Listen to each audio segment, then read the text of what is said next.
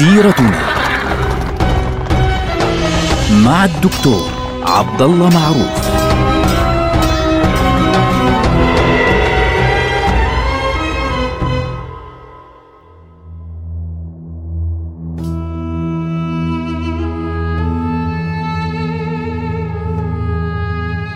السلام عليكم ورحمة الله وبركاته. سيرتنا سيرة هذه الأمة العظيمة نبدأها مع رسول الله صلى الله عليه وسلم سيد الخلق وسيد الناس أجمعين. هذه السيرة العطرة لهذه الأمة آه تبدأ فعليا مع المؤسس الأول. نحن الآن في أصعب أيام حياة النبي صلى الله عليه وسلم. عام الحزن الذي كان النبي صلى الله عليه وسلم يعيش فيه أسوأ يوم في حياته كما تحدث هو بنفسه عليه الصلاة والسلام طبعا الرد الإلهي على آه، رد قريش ثم رد آه، ثقيف قبيلة ثقيف بالطائف على النبي صلى الله عليه وسلم كان مختلفا هذه المرة. الله عز وجل جاء رده العظيم على هذه الأحداث العظيمة الجسيمة التي مر بها النبي صلى الله عليه وسلم بالإسراء والمعراج. حدث عظيم في حياة النبي صلى الله عليه وسلم وربما لا يأخذ آه، لدى كثير من أبناء أمتنا اليوم وضعه الطبيعي. الإسراء والمعراج حدث من أعجب ما حدث مع النبي صلى الله عليه وسلم وكان النبي صلى الله عليه وسلم يذكره حتى آخر حياته. يعني عندنا أحاديث كثيرة النبي صلى الله عليه وسلم يتحدث فيها ليل في آه، المدينة المنورة يقول دائما رأيت ليلة أسري بي كذا وكذا مررت ليلة أسري بي بكذا وكذا.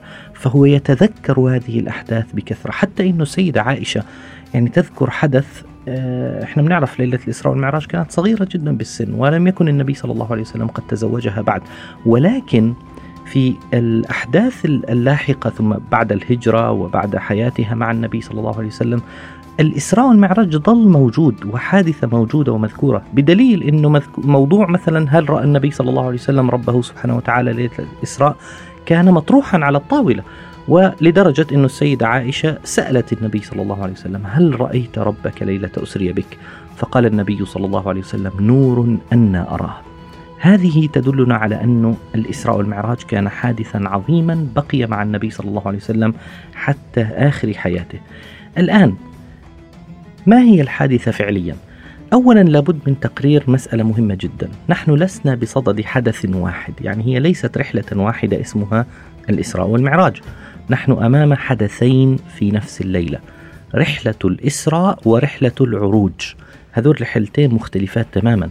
رحلة الإسراء طولها حوالي يعني ومسافتها حوالي 1500 كيلومتر من مكة المكرمة إلى بيت المقدس إلى المسجد الأقصى المبارك. والرحلة الثانية هي رحلة العروج إلى السماء طبعا المعراج هو موضع بداية العروج هيك اسم, اسم مكان هو فبالتالي العروج هو من من بيت المقدس إلى السماوات العلى ثم العودة إلى بيت المقدس، فبالتالي إحنا أمام رحلتين مختلفات تماما. السؤال المطروح لماذا عندنا في القرآن سورة اسمها سورة الإسراء وليس عندنا سورة العروج؟ فعليا ذكر الله عز وجل حادثة الإسراء في سورة الإسراء وذكر حادثة العروج إلى السماء في سورة النجم. فعليا. لماذا؟ الإسراء مسألة خاصة بأمة النبي صلى الله عليه وسلم. أما العروج إلى السماء فهو خاص برسول الله شخصيا صلى الله عليه وسلم. يعني أنت فعليا لا يترتب عليك شيء من حادثة العروج إلى السماء رؤية النبي صلى الله عليه وسلم للجنة والنار والأنبياء إلى آخره. لكن في حالة الإسراء يترتب عليك شيء مهم جدا. إيش هو؟ خلينا نقول القصة باختصار. النبي صلى الله عليه وسلم كان يبيت في ذلك في ذلك اليوم أو في تلك الليلة وعلى الأرجح هي في نهايات شهر رجب المرجح عادة المتعارف عليه أنه 27 رجب. فبغض النظر يعني لكن عموما هي المتعارف عليه ذلك التوقيت وأنا عموما على فكرة أرجحه بين جميع الآراء المختلفة. السابع والعشرين من رجب في العام الثاني عشر للبعثة يعني فعليا 11 ونص للبعثة لنقل الآن النبي صلى الله عليه وسلم بايت في بيته فيأتيه جبريل ثم يفتح صدره وتتكرر حادثة شق الصدر مرة أخرى اللي حدثت لما كان عمره أربع سنوات. هاي المرة النبي صلى الله عليه وسلم رآها بعينه ولم يخف ولا يرتعب ولا شيء. ليه؟ لأنه هي هو معتاد ثم إنها تحضير له لهذا الحدث العظيم فيغسل قلبه مرة أخرى ويحشوه حكمة. ثم يضعه مرة أخرى ويلأم الجرح ثم يأتي النبي صلى الله عليه وسلم ومعه جبريل ومعه آه، دابة يقول عنها النبي صلى الله عليه وسلم فوق الحمار ودون البغل. يعني أكبر من الحمار وأصغر من البغل هي البراق. يركبه النبي صلى الله عليه وسلم فالنبي صلى الله عليه وسلم عندما يصف البراق يقول يضع حافره عند منتهى طرفه. يعني وين آخر شيء تراه يقفز إلى هناك مباشرة في الأفق. هذه دلالة على السرعة الشديدة. فالنبي صلى الله عليه وسلم ركب هذا البراق حتى أتى بيت المقدس. في ذلك اليوم لما نحكي بيت المقدس في حديث النبي صلى الله عليه وسلم في هذا الحديث هو لا يعني مدينة القدس على فكرة وهو يعني المسجد الأقصى لأنه اسمه في ذلك اليوم كان بيت المقدس. أما المدينة مدينة القدس كان اسمها في ذلك اليوم إيلياء هذا الاسم القديم من سنة 135 للميلاد. فبالتالي النبي صلى الله عليه وسلم عندما يقول حتى أتيت بيت المقدس يعني حتى أتيت المسجد الأقصى. طيب متى تسمى المسجد الأقصى؟ لما نزلت سورة الإسراء بعد عدة أيام بعد الحدث بعدة أيام نزلت سورة الإسراء فقالت عن البيت المقدس هذا سمته المسجد الأقصى وبالتالي ظهر اسم المسجد الأقصى لأول مرة. الآن النبي صلى الله عليه وسلم عندما دخل بيت المقدس دخل المسجد الأقصى المبارك على الأرجح ربط البراق عند الحائط الغربي الجنوبي للمسجد الأقصى المبارك وهذا الحائط فعليا يسمى لأجل ذلك حائط البراق. لهذا السبب فالنبي صلى الله عليه وسلم دخل وربط البراق من هناك ثم أقبل إلى المسجد الأقصى. المسجد الأقصى المبارك مش مثل ما بيتخيل بعض الناس أنه والله الجامع اللي قبته لونها رصاصي أو المبنى اللي قبته لونها ذهبي. المسجد الأقصى هو كل تلك المساحة اللي تصل إلى 144 دنم 144 ألف متر مربع. هذه المساحة الضخمة كلها اسمها المسجد الأقصى. فيأتيها النبي صلى الله عليه وسلم. السؤال اللي بيطرحه كثير من الناس كيف كان شكل الأقصى في ذلك الوقت؟ المسجد الأقصى كان خرابة في ذلك الوقت وكان يقع خارج حدود المدينة. يعني لا يوجد سور للأقصى إلا السور الغربي اللي هو في نفس الوقت السور الشرقي لمدينة القدس وبالتالي بواباته اللي هي عند باب المغاربة اليوم وباب السلسلة وباب القطانين وباب الناظر. هذه الأبواب كانت موجودة لكنها تعتبر من أبواب مدينة القدس. وليس من أبواب المسجد الأقصى. ثم بعد ذلك أطلال السور القديم الأصلي للمسجد الأقصى كانت موجودة والمسجد عبارة عن خرائب يعني على تلة هو نفسه تلة وفي أعلاها توجد الصخرة والصخرة نفسها يوجد فيها آه، مغارة. في داخل الصخرة. يعني الصخرة ليست معلقة في الهواء ولا شيء هذه مغارة داخل الصخرة. فيأتي النبي صلى الله عليه وسلم ويصلي هناك ركعتين. هناك رواية أن النبي صلى الله عليه وسلم هناك عرف الأنبياء جميعا. لما رآهم رأى الأنبياء جميعا فأمهم في الصلاة. وهناك رواية أنه لا هو صلى بعد أن عاد من من السماء. بغض النظر هو المهم أنه صلى هناك ركعتين إماما بالأنبياء وهذا ما يهم أمتنا اليوم. أنه هناك ليش سماها الله عز وجل سورة الإسراء؟ لأنه رحلة الإسراء كانت بمثابة حفل تسليم قيادة الأمم كلها لأمة محمد صلى الله عليه وسلم. ثم بعد ذلك تبدأ رحلة العروج إلى السماء.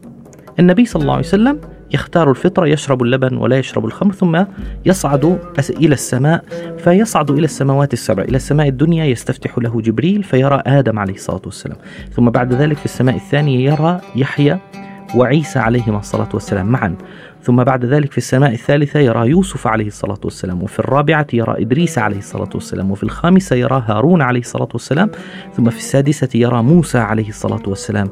لاحظ سيدنا موسى عليه الصلاة والسلام كيف مرتفعة مكانته جدا لأنه هو يعني صاحب الأمة التي كانت قبل النبي صلى الله عليه وسلم. ثم بعد ذلك يلقى في السماء السابعة إبراهيم أبا الأنبياء عليه الصلاة والسلام فيرحبون به جميعا ثم يصعد فيدخل الجنة ويرى ما فيها وما أعطي المؤمنون فيها ورفع حتى رأى البيت المعمور فوق الكعبة مباشرة ورأى سدرة المنتهى. وهناك سدرة المنتهى يعني منطقة لا يصلها حتى جبريل. وصلها رسول الله صلى الله عليه وسلم. وهناك أوحى الله عز وجل حين كلمه في ذلك الموضع فأوحى له بأنه فرض عليه خمسين صلاة. القصة معروفة أنه النبي صلى الله عليه وسلم نزل وهو نازل سأله سيدنا موسى عليه الصلاة والسلام أنه ما, أو ما أمرك ربك؟ فقال له خمسين. فقال له قد عالجت بني إسرائيل فأمتك لا تطيق ذلك فارجع لربك واسأله التخفيف. فصار يرجع هنا وهناك حتى نزلت الصلوات من خمسين إلى خمس صلوات. السؤال اللي بيطرحوه بعض الناس الآن يعني بيقولوا بعض الناس المشككين في هذه الحادثة وفي هذه القصة يعني الله عز وجل لماذا يعني يفرض خمسين ثم بعد ذلك ينزلها؟ هنا تبرز الحكمة الإلهية في تخفيف الأوامر وفي نفس الوقت بقاء ال ال الأجر العظيم من الله عز وجل. وينزل النبي صلى الله عليه وسلم ثم يعود من بيت المقدس يعود إلى مكة المكرمة. فلما أصبح في اليوم التالي حدث الناس بهذا الحدث. أول واحد سمع بهذا الحدث كان أبو جهل. فكذبه وجحده ثم جمع الناس فصاروا يكذبونه ويهزؤون به صلى الله عليه وسلم ويتحدونه أن يصف المسجد الأقصى. فجلاه الله عز وجل كشفه له مثل التلفزيون أمامه وبدأ يصف لهم المسجد الأقصى فهم مستغربين الوصف صحيح. ولا يعني ولكن لا يستطيعون أن يصدقوا. واحد فقط سمع الخبر فصدق فورا. هو أبو بكر رضي الله عنه. ثم جاء إلى النبي صلى الله عليه وسلم وسأله عن المسجد الأقصى. فلما وصف له الأقصى قال له صدقت أشهد أنك رسول الله. فسمي أبو بكر الصديق. هكذا كانت رحلة الإسراء اللي كانت بمثابة تغيير عظيم سيحدث لهذه الأمة. نراكم على خير. والسلام عليكم.